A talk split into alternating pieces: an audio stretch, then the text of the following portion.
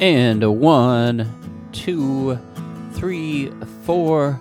Welcome everyone to the Life Point Table Talk podcast. My name is Jason, and I'm coming in today solo. We are continuing with our Bible reading reflection, reading the Bible through this year. Really been enjoying it. And as usual, we've got a lot to go through here. And uh, today we are at week 25. Thank you all for continuing along. And uh, I hope you're reading along or uh, listening along. And uh, we are, uh, I'm really enjoying it. And uh, it's been a a real blessing. Uh, and uh, this week we are at Nehemiah 7 all the way through Esther, all of Esther, and then to Job uh, up to the third chapter. And then we got Acts 3 through 7. Um, so a lot going on there. And. Um, man, I really have uh, uh, been uh, impressed or affected and uh, by uh, the book of Nehemiah. I feel like it's a great uh, story of rebuilding and recovery and um, kind of a template there of that process. It's really beautiful. And so um, uh, we're starting today at Nehemiah 7. All right. And so just a refresher here. Uh, the Jewish people had been exiled from Israel to Babylon, and uh, that was under Nebuchadnezzar. Then uh, the Persian king came and took over, and uh, Cyrus and then Xerxes, and they have been allowed, not just allowed, but uh, given uh, resources and um, favor from the king to go back and rebuild the temple and rebuild the walls specifically. So at seven, uh, Nehemiah is the governor of Jerusalem. He's been put in charge.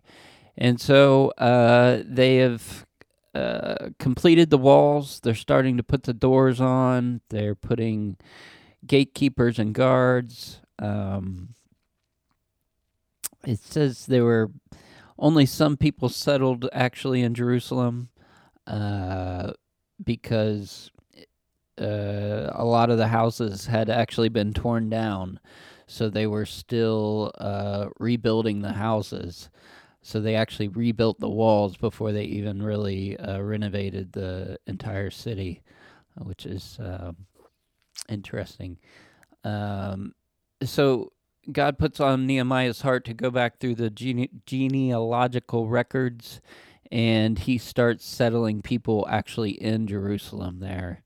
And it lists the different families and the priests and the Levites who had returned from Babylon and uh, who are uh, placed there in Jerusalem. Um,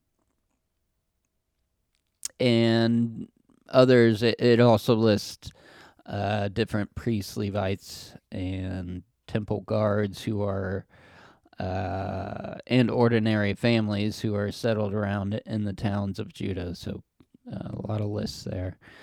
Uh, we get into chapter 8.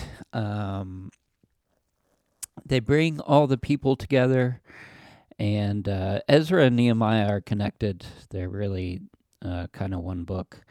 And uh, so they bring all the people together, and they have Ezra come, who's like the expert in the law, and they have him set up on a big uh, platform, uh, like above all the people. And uh, he reads from the book of the law um, to all the people. And when he gets up to read, this is, this is pretty amazing. Uh, he praises God, and the people. It says the people lift their hands and they're saying amen, and they bow down to the ground with their faces to the ground, worshiping God. Um, and it says he read from early in the morning until noon, and also the Levites were there teaching and explaining uh, the things of God to the people. Um, Nehemiah is the governor, and Ezra is the priestly scribe.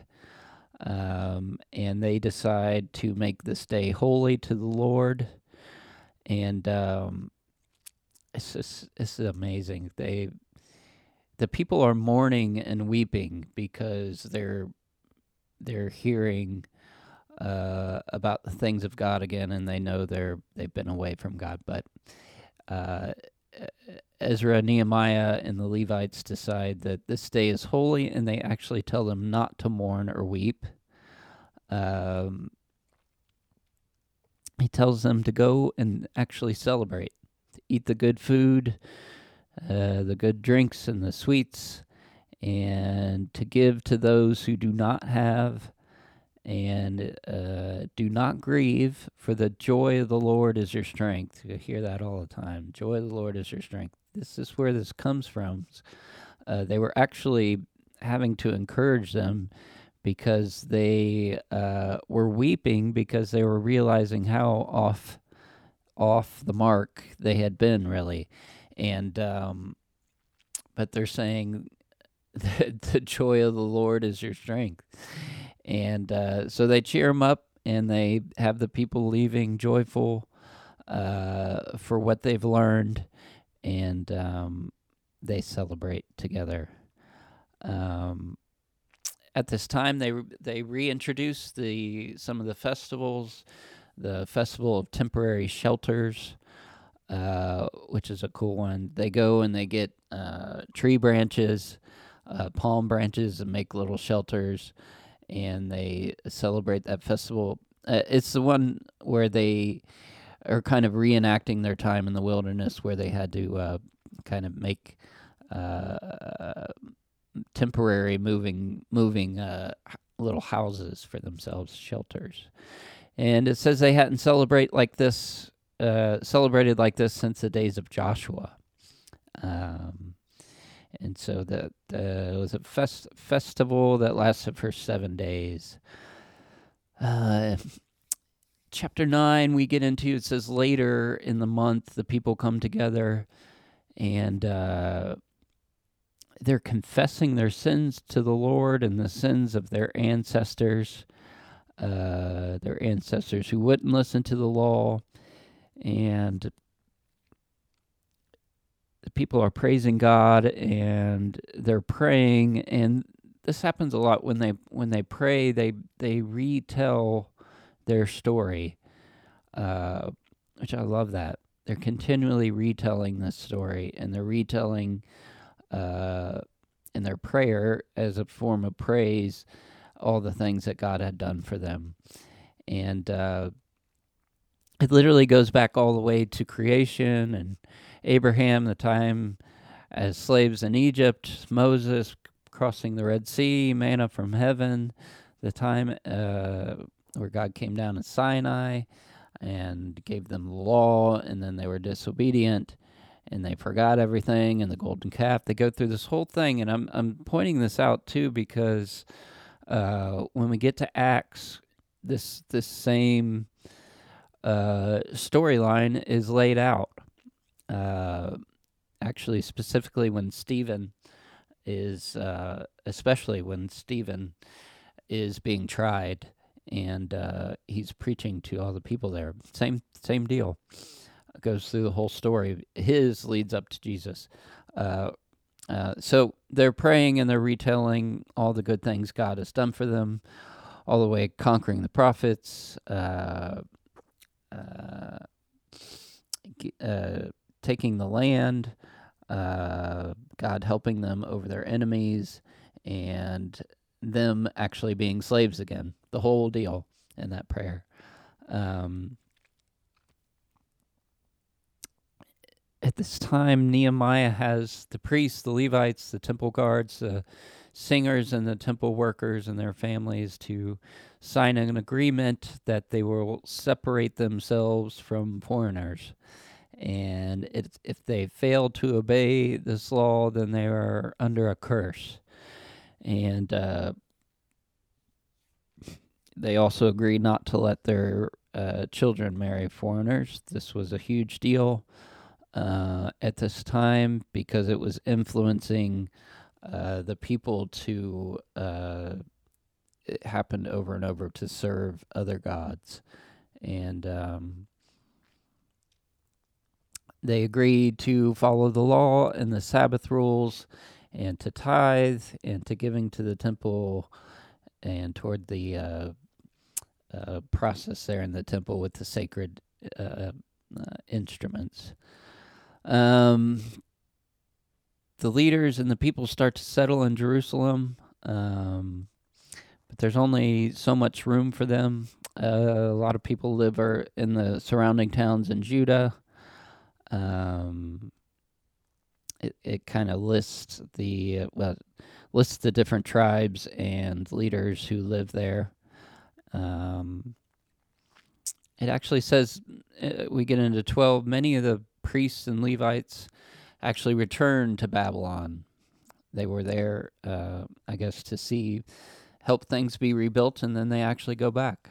And it has a long list of uh, the people who went back um, and so uh, it talks about how they all came together and they dedicated the city walls when they were finished and they had this huge procession where Nehemiah set it up, where the leaders of Judah uh, marched on top of the walls in different directions. They went around the whole city uh, on top of the walls, blowing trumpets and playing instruments. And uh, he had them go in opposite direct directions, and then they they meet all together in front of the temple and have a huge uh, celebration there. It's really beautiful moment with all they've gone through there. And um, it, it basically, it, it's talking about how things are back back working as they should. The Levites and the priests and the singers and the guards are all doing their jobs and following the instructions that they had from David and Solomon. Um, get into chapter 13. It's talking about how the people are starting to to send away anyone who had foreign ancestry. So they are cleaning house in Jerusalem. There, um, anybody who was not of their people, they were they were kicking them out. Um, and as it ends here, Nehemiah lists several several areas uh, where he was basically putting uh, things in Jerusalem in order in the temple and and with the people and uh, he lists uh, several different things here. It starts off with him. Uh, the the last chapter here is thirteen. I was. It, it starts off talking about how they start sending away people uh, who had foreign ancestors, and uh, he tells the story how he purifies the storeroom. They had had been using it for other purposes and had defiled it, and uh, he brings it back into right standing, and he puts trustworthy leaders in place. And after each of these things, he he tells God, "Please remember that I've done this for you. Um, don't forget that I've done these uh, these acts for your temple and for its service. Um, he also uh, starts pushing for the people to uh, adhere to the Sabbath. Tells a long story about traders and sellers who are working on the Sabbath, and he goes and confronts them. And uh, again, he asks God to remember how he's setting the house in order and uh, again, he confronts those who are married to foreigners.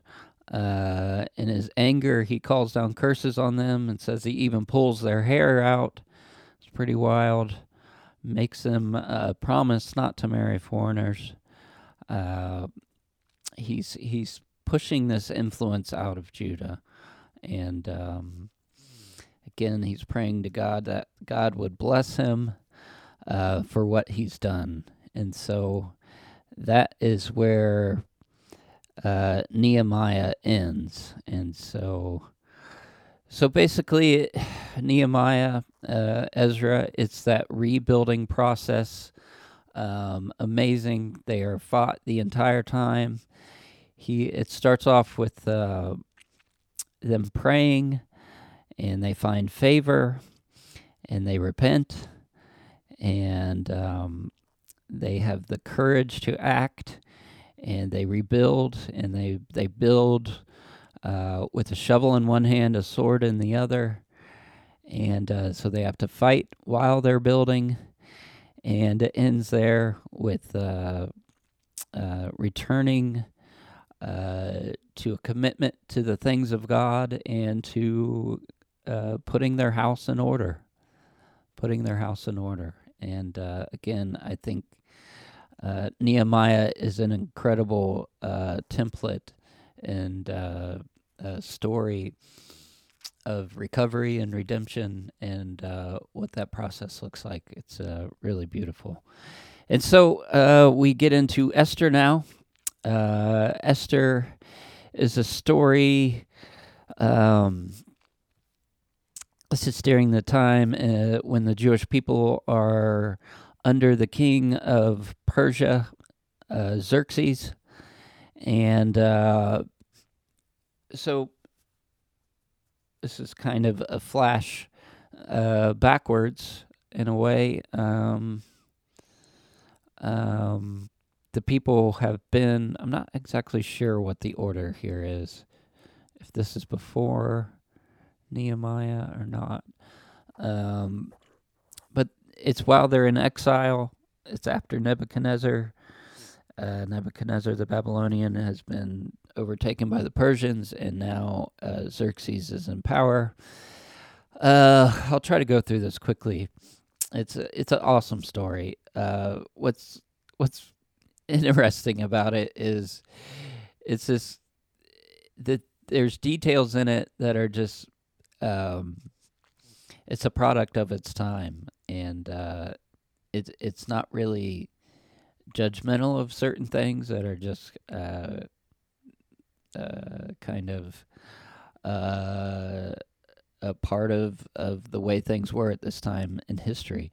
And so uh, Xerxes is in power. He's having a, a, huge celebration. He has all the people come. He's showing off his wealth and uh, a huge, lavish uh, celebration. Um, he gets drunk and uh, he's trying to get his queen, Queen Vashti, to come out, and he wants her to dress up and wear a crown, and he wants to show her off how beautiful she is, and uh, but she refuses to come out, and so he's really mad and insulted, and. Uh,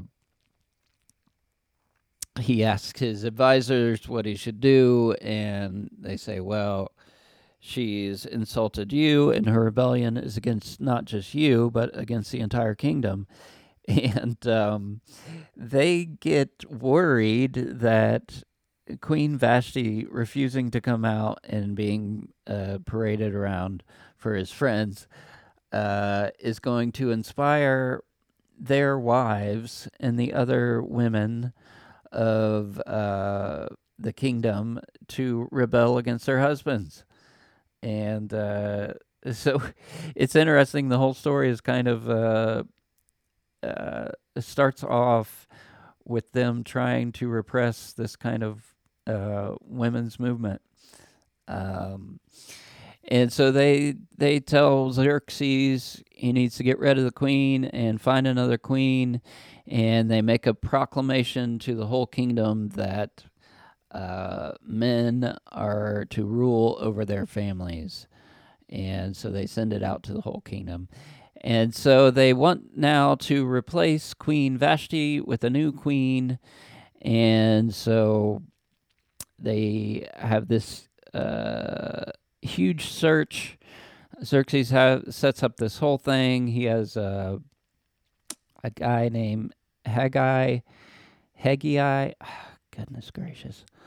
Uh, he puts a man in charge over it. Uh, the search for a beautiful woman to uh, take the place of the queen. And uh, chapter two, it sets up who Ezra is. Uh, starts off talking about Mordecai, who is a Jewish man who ended up there through the exile, and he is the guardian of his uncle's daughter, and his that is Ezra. That's who Ezra is, his uncle's daughter, and Mordecai is her guardian. And it says she's very beautiful. And when the king orders this big search for uh, queen, she is selected and taken to the king's palace, and uh, he basically has a huge harem set up, and he has all these beautiful women, and uh, it talks about how Esther quickly becomes the favorite of the the man who's put in charge of uh, putting this whole harem together.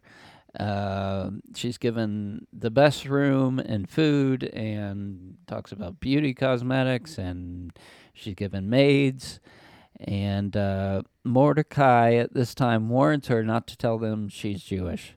And this plays into it later. Um, says every day he walks by and checks on her.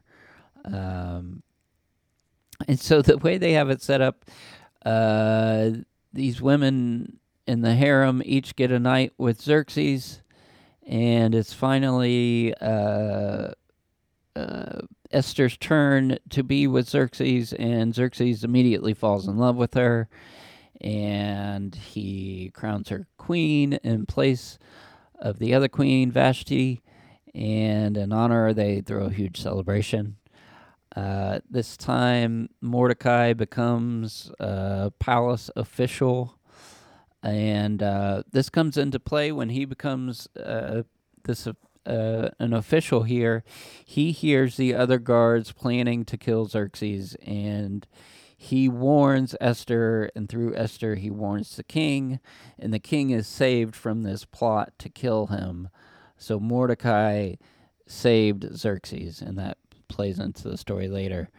Um, chapter 3 gets into uh, Xerxes has promoted uh, a man named Haman to be the highest official in the kingdom. He's he's uh, right up there with the king, and it says he's a descendant of Ag- Agag, and uh, that was an enemy of Israel, actually one that fought against Saul, and uh, everyone is made to bow down to this man Haman. Um, and give him respect, but Mordecai won't bow down to him. And he says it's because he's Jewish. And they keep pushing him and pushing him to kneel down to Haman, but he won't do it. And uh, he's totally furious because of this. And uh, so at this time, he decides, Haman decides that he's going to have to take Mordecai out. He's going to have to kill him. And because he's Jewish, and Mordecai's saying he's he's he's not uh, bowing down to him because he's Jewish. He it's not good enough for him just to kill Mordecai. He wants to rid the kingdom of all the Jews because he believes they'll be insubordinate.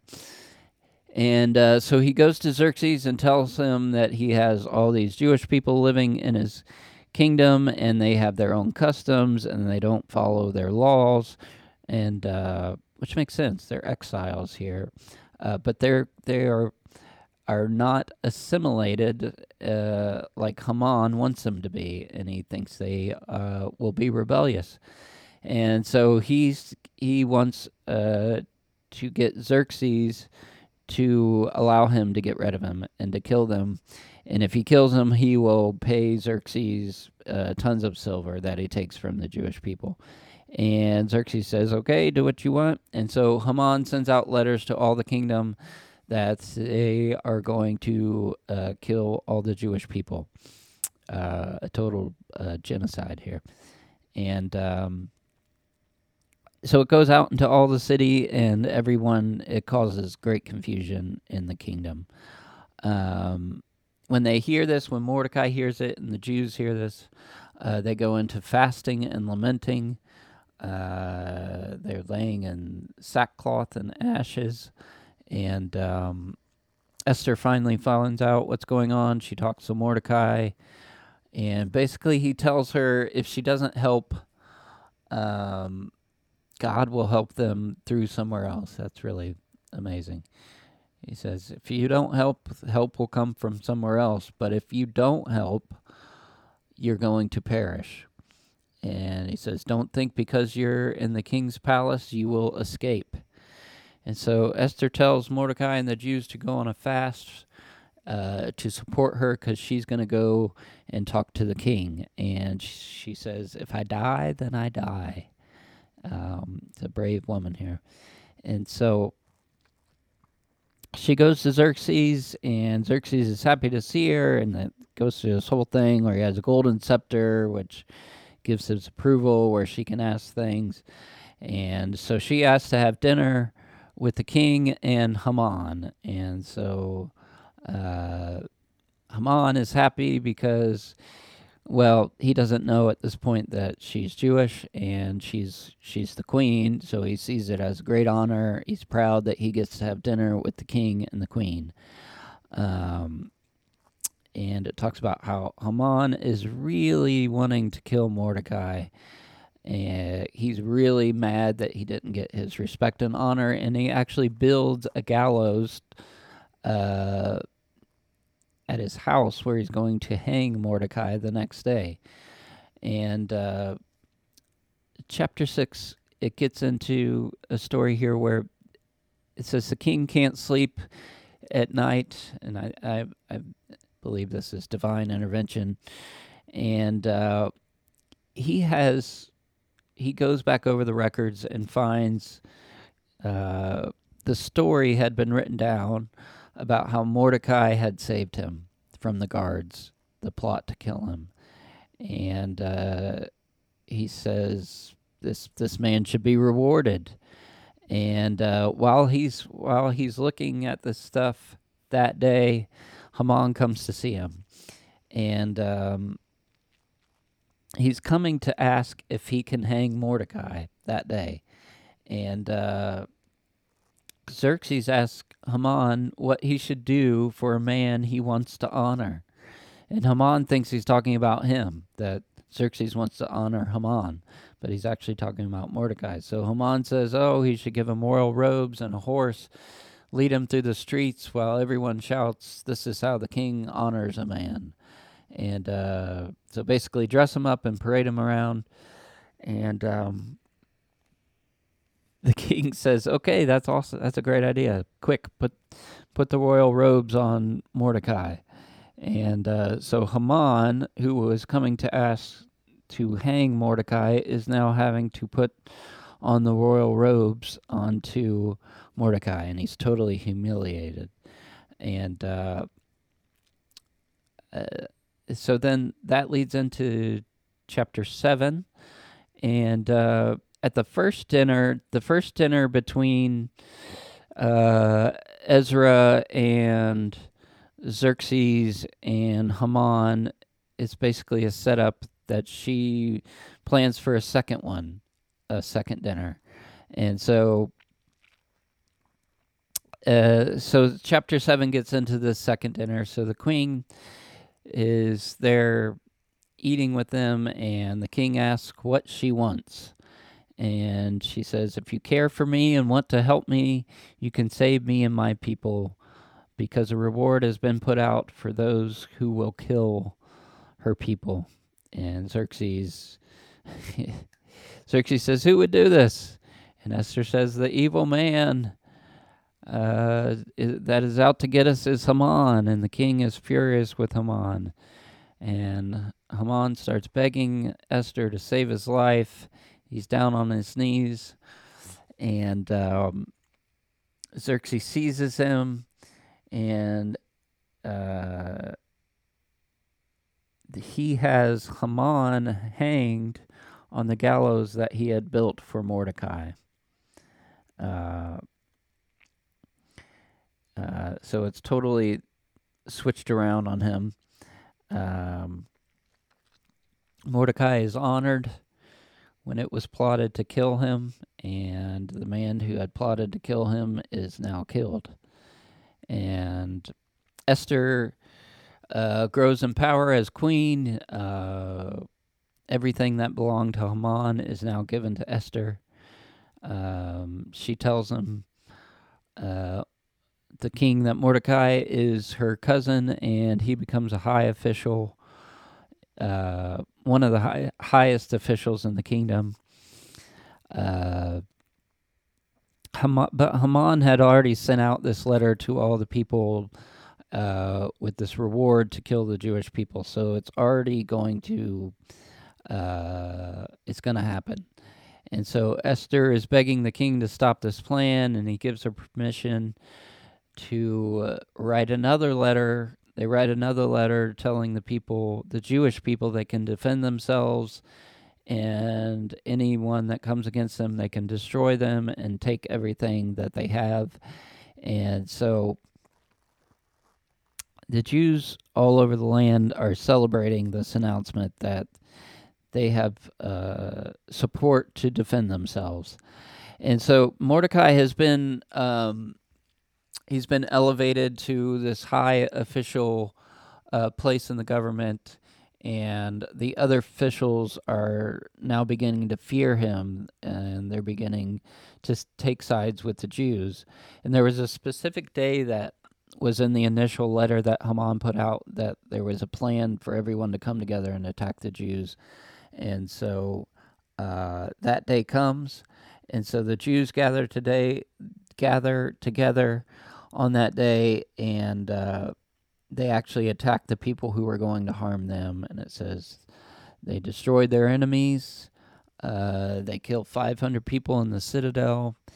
They hang all of Haman's uh, 10 sons. Uh, throughout the kingdom, the Jews fought their enemies. This is huge. It's a massive uh, war here. 75,000 people were killed. Um, and when it's over, the the Jewish people gathered together and had a feast and a celebration. Uh, and they turned that day, the day of sorrow and mourning, the day that was supposed to be uh, uh, the time that they were annihilated into a celebration because that day was the day they were liberated from their enemies. And uh, they put it officially, it becomes an official holiday. They still celebrate it today. It's called Purim. It comes from the word pur, which meant to cast lots. And it uses that term cast lots because they were cast, the enemies of the Jewish people were casting lots to see who, which people they would attack. And uh, so it's a two two day yearly remembrance of um, that will be commemorated throughout their descendants and generations, and uh, of of uh, God miraculously turning uh, this plan uh, to kill them into a day of celebration and liberation, and uh, it ends there. Chapter ten: Mordecai becomes the second in power to King Xerxes. Uh, Mordecai was a popular leader and helped his people and spoke to the king on their behalf. And I think this is t- really kind of gives you some behind the scenes uh, into how uh, the Jewish people in exile found their way into such extraordinary favor with the Persian kings. Uh, part of it you you you see some of the background there with the the turmoil that uh, they went through in, uh, under Xerxes, uh, but that they came through on top, and uh, I, I think it affected Mordecai and Ezra affected the support they had in returning to Jerusalem. And so we get into Job here. Uh, we got a couple chapters in Job. Um, it's a doozy. Um, so it starts out uh, a long time ago. There was a man named Job. He lived in the land of Uz, somewhere in Arabia, uh, North Arabia.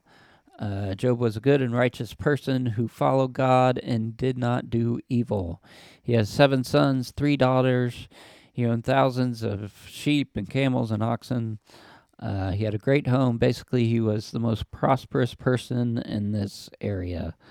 Uh, his sons and daughters uh, would have parties and feasts, drinking parties at each other's houses, and uh, uh, Job would go and make sacrifices to purify them. He believed they might be sinning against God. Um, and then it gets into it says, A day comes when the sons of God come before God. And um, it sort of shifts from talking about Job to this other scene, which is this supernatural scene, uh, this council of the gods and God. It calls them sons of gods. These are little g gods, basically supernatural beings coming before God. God asks, and Satan's there. And uh, God asks Satan where he's been. He says, roaming the earth back and forth. Uh, it's uh, kind of implying he's investigating humans. He's looking at them. He's uh, all over the place. God says, Have you looked at my servant Job? He says, There's no one like him. He's righteous and upright. He does not do wrong. He fears God.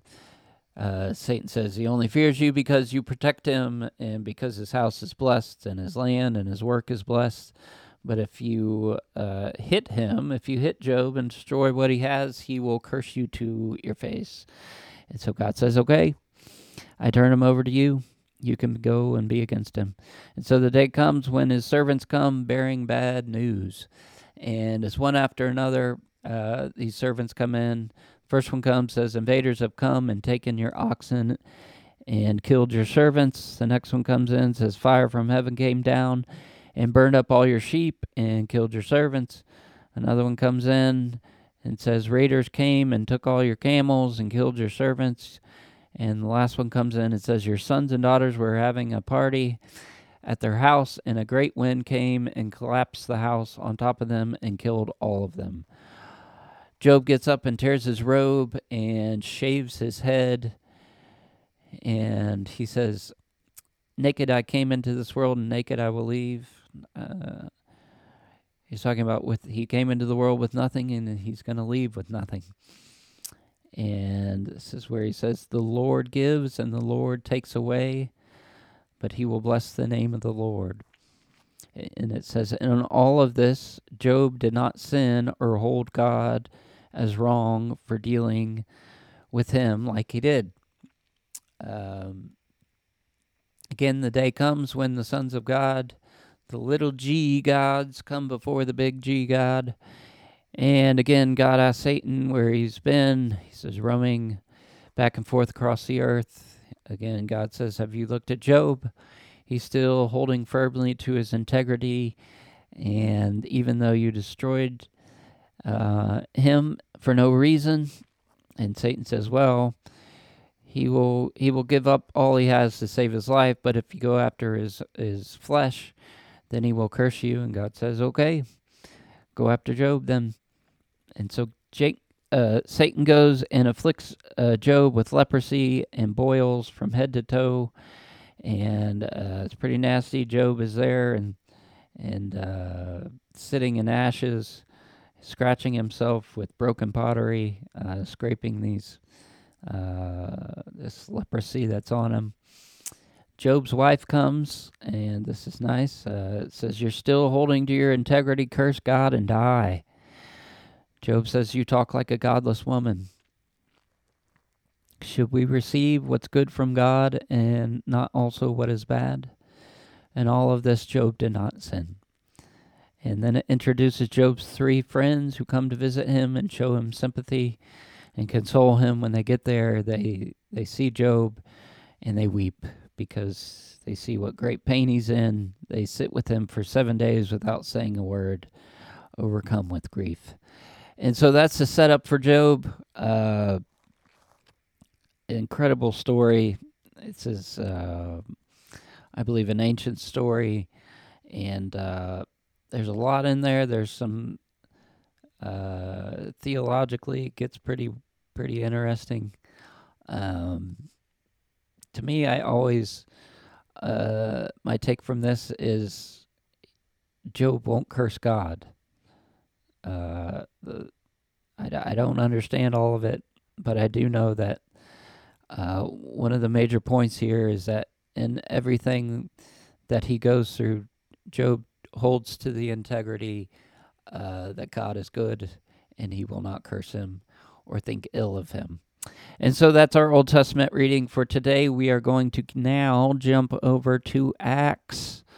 We're in the book of Acts. We are coming in at chapter 3. Uh, Peter and John are praying in the temple. Uh, there's a lame man begging at the gate.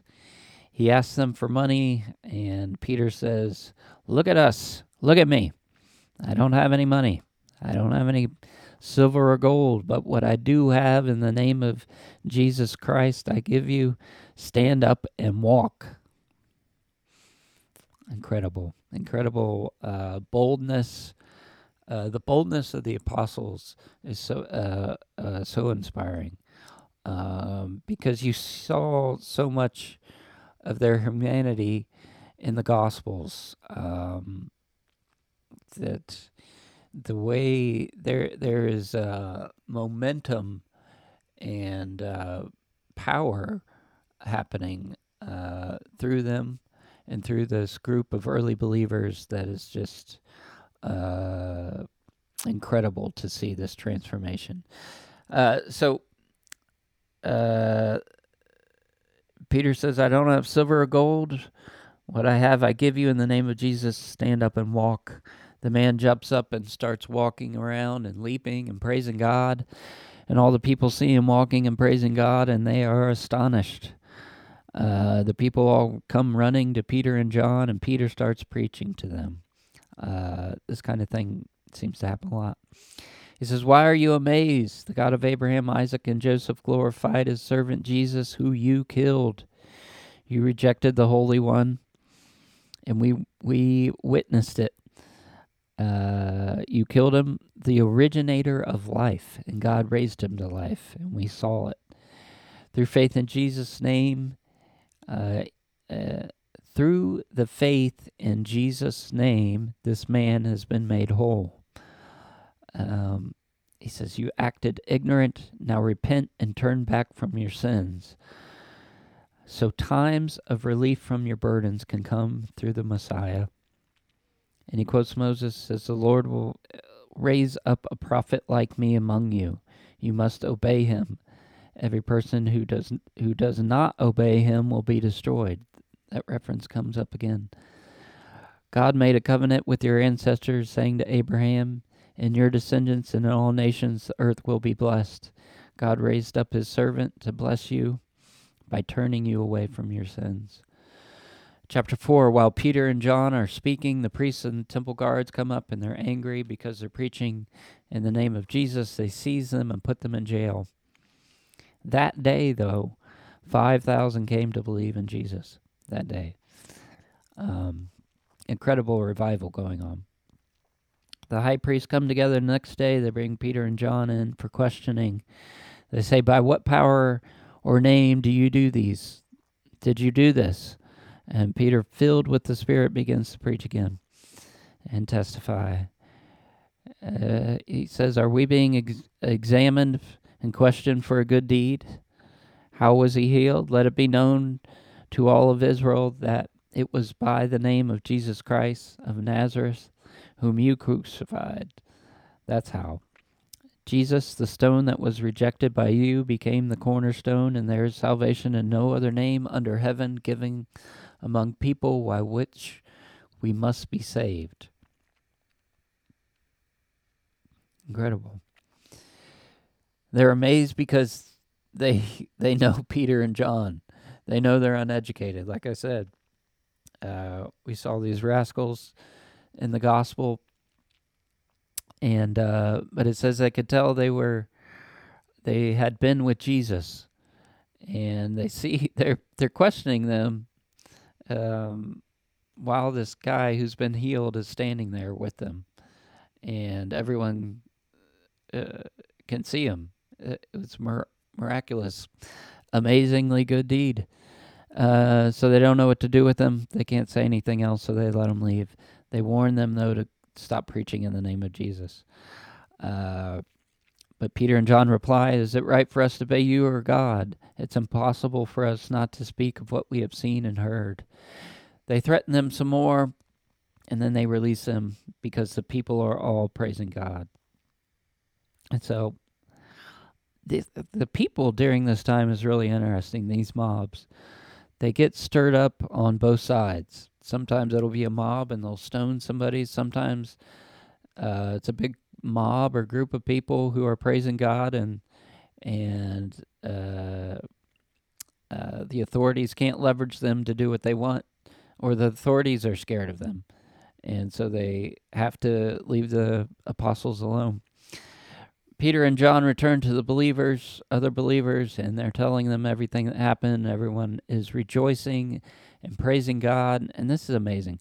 With one mind, with one mind. It mentions this several times how they were there was a, a type of unity. To me, that's uh, one of the most mir- miraculous parts of, of the book of Acts, the early church, and why I think it was so successful and effective throughout the, the world was this one mind, this unity that was going on here.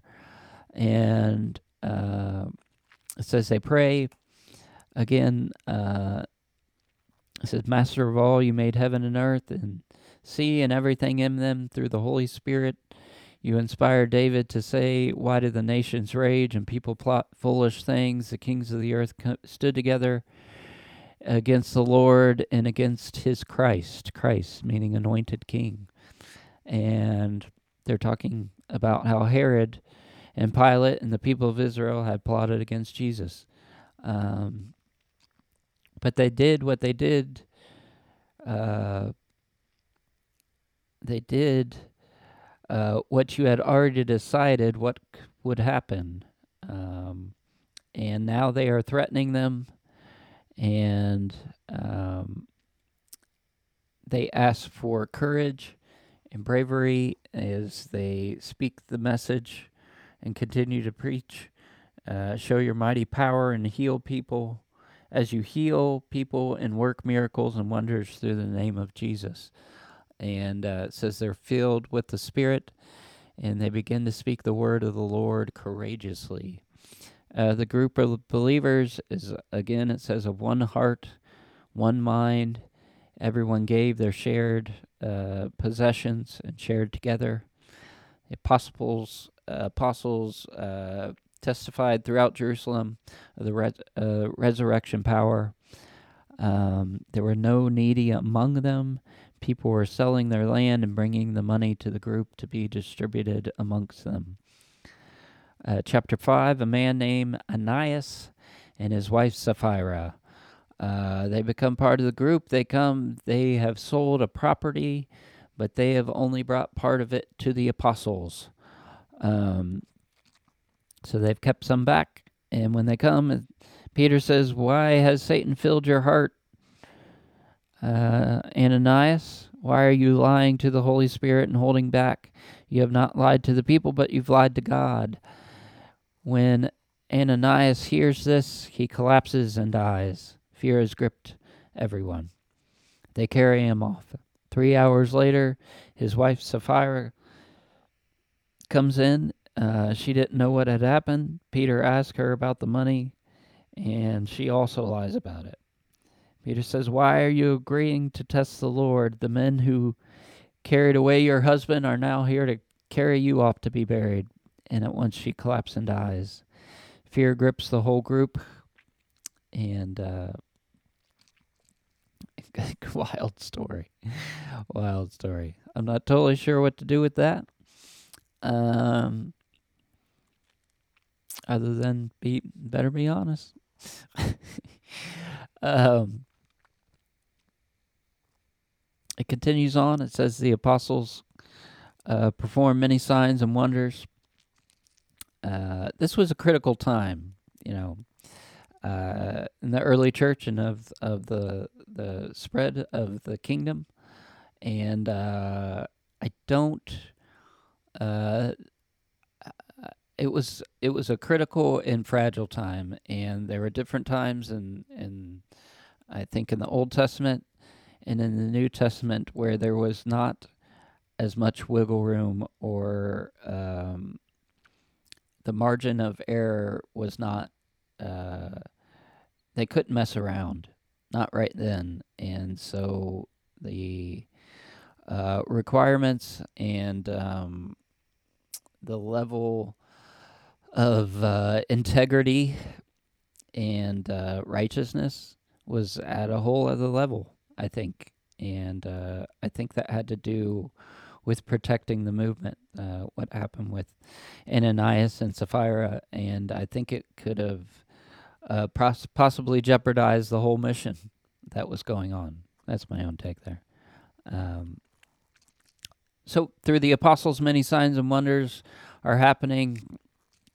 Uh, it says people are afraid of them. They're afraid to join, but they are respected. This group, they're kind of uh, uh, feared and respected. Uh, but it also says many people do join, um, and and their popularity is is uh, rising as well. It talks about how they would sit uh, sick people out and uh, hoping in hopes that when Peter would pass, his shadow would heal them.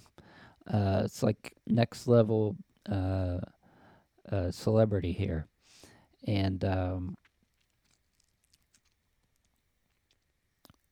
so it talks about how many, even even from outside of Jerusalem, were bringing their sick and possessed, and they were being healed. Uh, at this time, so much is happening. The high priests are getting jealous, so they have the apostles arrested. They put them in jail. Uh, but at night, an angel comes and opens the door and leads them out, tells them t- to go to the temple courts and begin to preach about this new life that they have. And so they go before sunrise and start teaching. Um, it talks talks about the, the high priests are confused and you know what's going on, so they see them out there preaching. They had just arrested them. So they go and arrest them again. They bring them back to the high priest. Uh, again, they tell them stop teaching in the name of Jesus. And they say, stop blaming us for his death. And uh, again, Peter says, we don't obey people, we obey God. You killed Jesus. But God raised him to life so that people would turn to him and be forgiven. And we are here to tell this The council is angry at this. Finally, uh, this is interesting. One of the respected council members uh, speaks up and tells them there's been many other movements that have come along, and when their leader is killed, they basically die out. And they lose steam, and eventually nothing comes of it. And uh, he's basically insinuating the same thing will happen if you just leave them alone it they will be their own undoing, and uh, eventually this thing will peter out. And uh, he says if it's their own plan, then it will fail. But if it's God's, you can't stop it anyway, unless you want to fight against God. Amazing. I love that. If it's God's plan, you can't stop it anyway unless you want to fight God. Um, they have the uh, apostles beaten and then released. The apostles are full of joy because they got to suffer for Christ's sake. They continue teaching and spreading the word of Jesus. Uh, the, the, chapter six, the group of believers is becoming really large. Uh, some people are complaining. There's different people, different people groups within this larger group.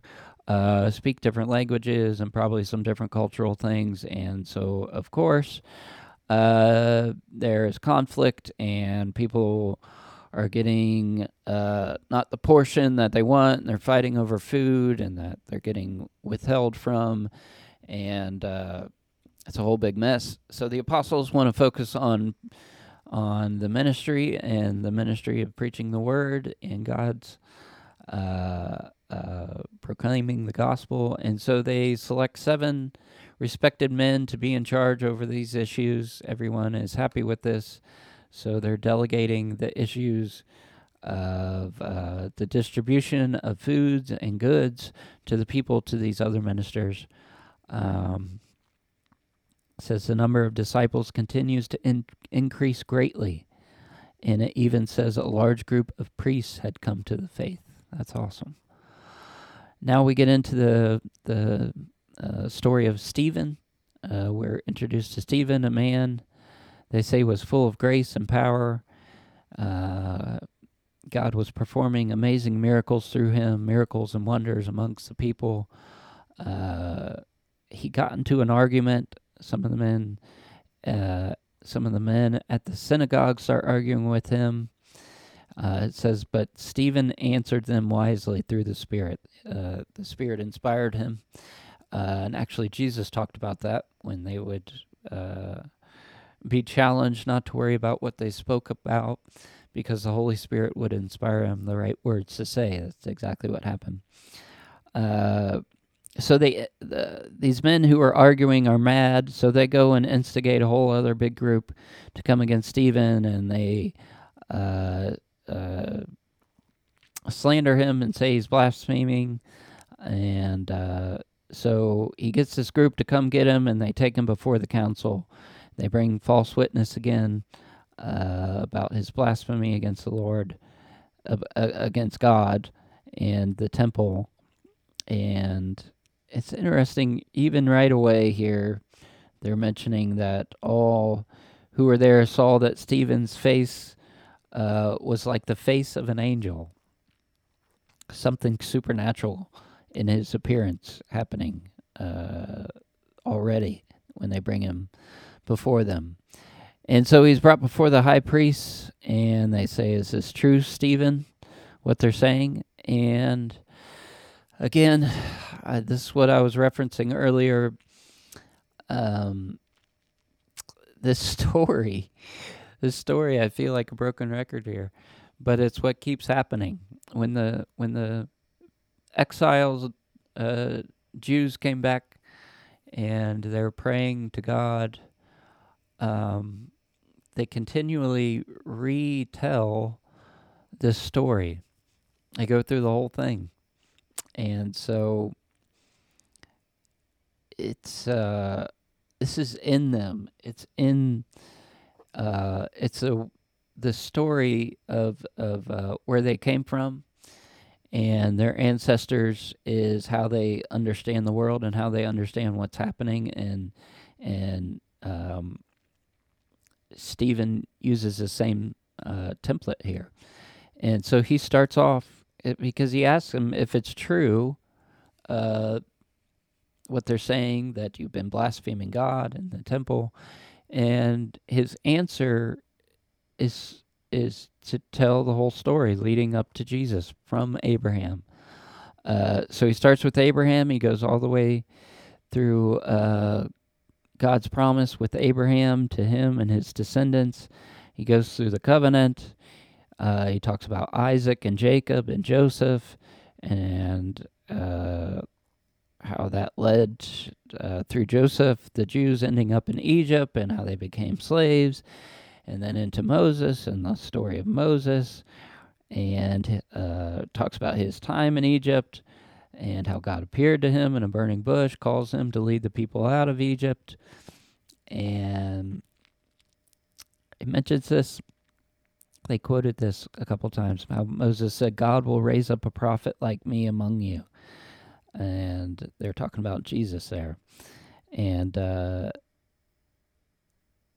and so he, he attaches this to the same way that the people had rejected Moses and worshipped other gods in the wilderness, and when they came to into the promised land, they worshipped other gods. and that God would exile them over this. And so they Sol and he goes through Solomon. Solomon built a temple for God, uh, but God uh, actually is enthroned in heaven. And he says, "You are like your ancestors."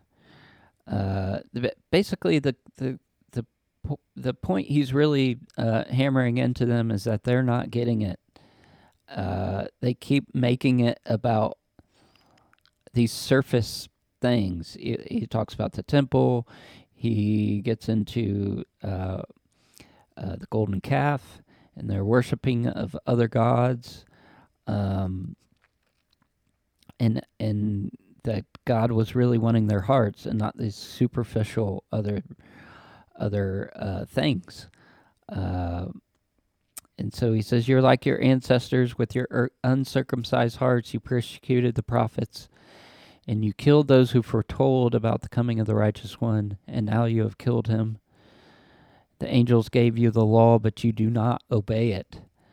Uh, they're enraged now at him. But Phil, uh, Stephen, filled with the Spirit, looks to heaven, and it says he sees the glory of God and Jesus, and he says, Look, I see the heavens open and the Son of Man standing at the right hand of God. Says, But they cover their ears and they shout and they rush at him and they drag him out of the city and they stone him. And it mentions one of the witnesses there was Saul, who later became Paul. We'll hear about him uh, more later. And so they begin to stone him, and it says, while they're stoning him, he says, Jesus receive my spirit. Then he fell down to the ground and shouted, Lord, do not hold this sin against them. Then he died. Incredible, incredible. A story of, of courage and boldness and uh, um, the work of the Spirit in these apostles' lives.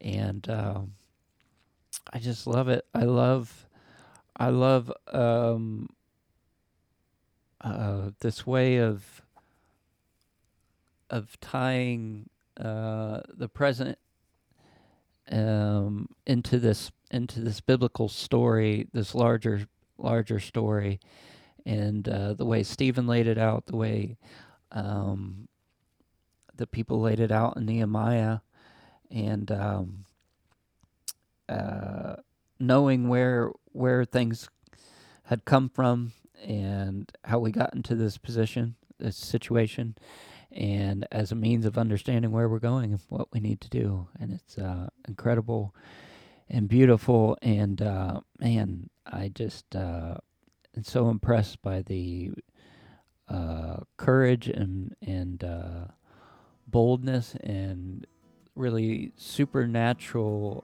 uh, momentum that the early church had in the book of Acts, and um, uh, it's inspiring. It's, it, it, really is. And uh, so that's it for this week, guys. Uh, thank you so much. Um, we'll be coming back next week for week 26. Uh, thanks for tuning in. Uh, subscribe and share. And uh, we will see you next week, everybody. Have a great week. Peace.